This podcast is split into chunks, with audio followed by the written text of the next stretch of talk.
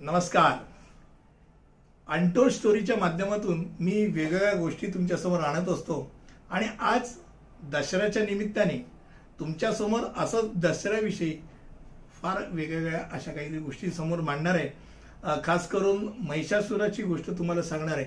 तुम्हाला नक्कीच आवडेल अशी मला खात्री पहिली गोष्ट म्हणजे दसरा ज्याला आपण विजयादशमी आपण म्हणतो जी एक रामाने ज्यावेळेला रावणाचा वध केला तो दहाव्या दिवशी केला असं म्हणतात.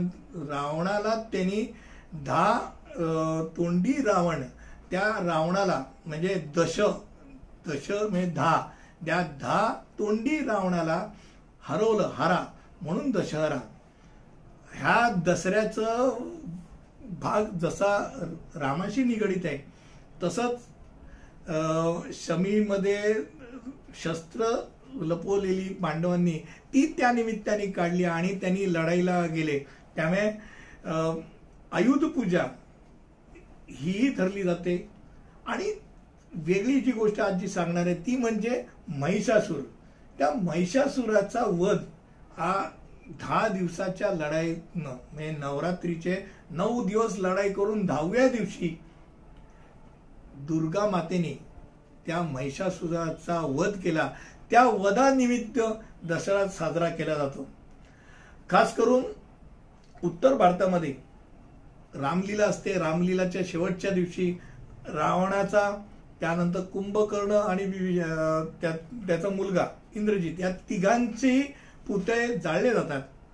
आणि एक प्रकारे वाईट जे काही गोष्टी आहेत त्या गोष्टींचा आपण संहार करतो अशी भावना असते. बंगालच्या भागामध्ये पश्चिम बंगाल आणि त्या सगळ्या भागामध्ये दुर्गाष्टमी साजरी करतात. आणि दुर्गाची पूजा केली जाते आणि खास करून महिषासुराला ज्यांनी वध केलं त्या दुर्गेची पूजा ही अत्यंत जोमात साजरी केली जाते. मग महिषासूर कोण होता? तर महिषासूर हा जो राक्षस होता त्या राक्षसाने ब्रह्माला जसं ब्रह्मा विष्णू महेश त्यातला ब्रह्मांचा तो अत्यंत असा भक्त होता. आणि ब्रह्माला प्रसन्न करण्याकरता त्यांनी अत्यंत अघोरी असं तप केलं. तप केल्यानंतर ब्रह्मदेव प्रकटल्यानंतर त्यांनी ब्रह्मदेवांना सांगितलं की मला मरणच यायला नको. मला अमर बनव ब्रह्माने सांगितलं की जो व्यक्ती जन्माला येतो त्याला मरण चुकलेलं नाही. तू वेगळा काहीतरी वर माग मग त्यांनी वेगळे वर मागताना एक खास करून वर मागितला की माझा माझा वध माझं मरण महिलेच्या हस्ते व्हावं. कारण त्याच्या डोक्यात होतं की मला महिला कुठे मारणार? ही अशी कुठे शक्तिशाली होणार आहे की एक महिलाच्या हस्ते मला मरण येईल? आणि ज्यावेळेला वर मिळाला त्यानंतर त्यांनी तिन्ही लोकांमध्ये एक प्रकारचा उच्छाद मांडला. त्यांनी पृथ्वी तलावरचा तर ताबा घेतला इंद्र लोकांमध्ये जाऊन इंद्राला पळून लावलं. आणि देवता सगळे ताब्यात घेतले म्हणजे इंद्र लोक सगळं ताब्यात घेतलं.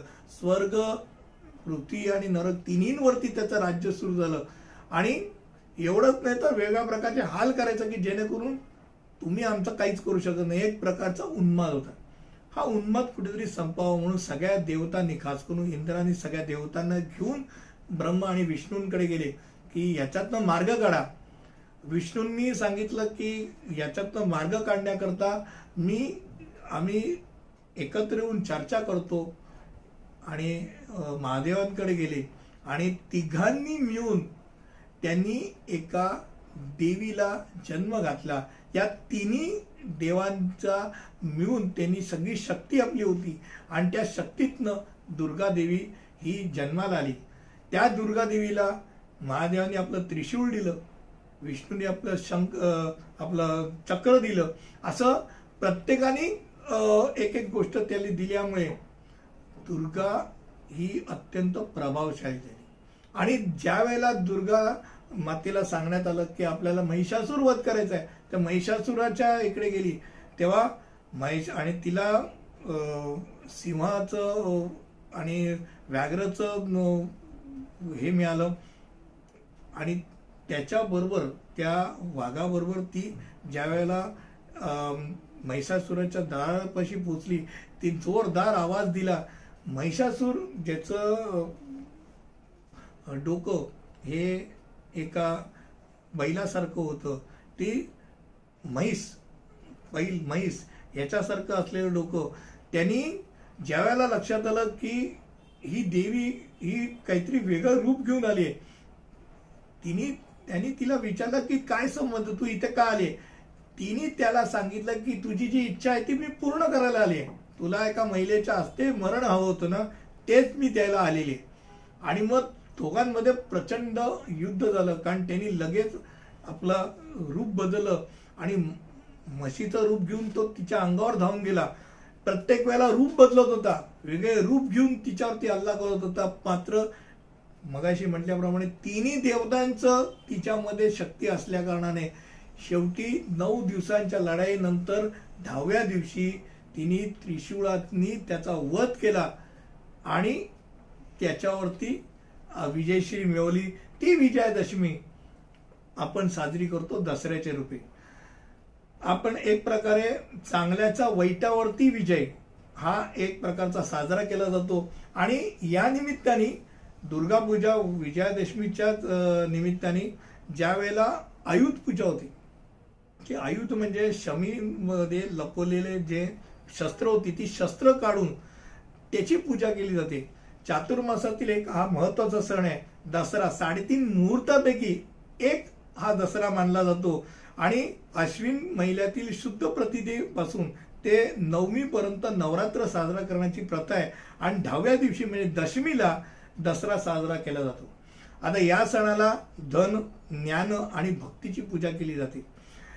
त्याचं प्रतीक म्हणून तुम्ही आपट्याची पानं की आपट्याची पानं पाठीपुस्तकाचं तुम्ही पूजन म्हणजे सरस्वती देवीचं पूजन आणि शस्त्रास्त्रांचं पूजन केलं जातं.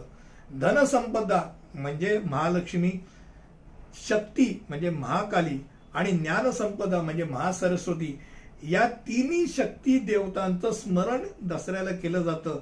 आणि म्हणूनच नवरात्रोत्सवात बसवलेली देवी मूर्ती आणि घटांची मिरवणूक करून त्या दिवशी विसर्जन केली जाते. आणि मित्र म्हणा मैत्रिणी म्हणा एकमेकांना दसऱ्यातनी सोनं एकमेकांना लुटतात. आणि ते लूट तुम्हीही घेत असाल आज घेणार असाल अशी मला खात्री आहे. दसऱ्याच्या निमित्ताने तुम्हाला शुभेच्छा देताना दसऱ्याच्या निमित्ताने महिषासुराची तुम्हाला गोष्ट सांगितली तुम्हाला आवडली असेल अशी मला खात्री वाटते. आणि अशीच अंटोळमधनं वेगवेगळ्या गोष्टी तुमच्याबरोबर आणत जाईन. पुढच्या गोष्टीपर्यंत पुढच्या अंटोळपर्यंत इथेच थांबूया. तिथपर्यंत नमस्ते.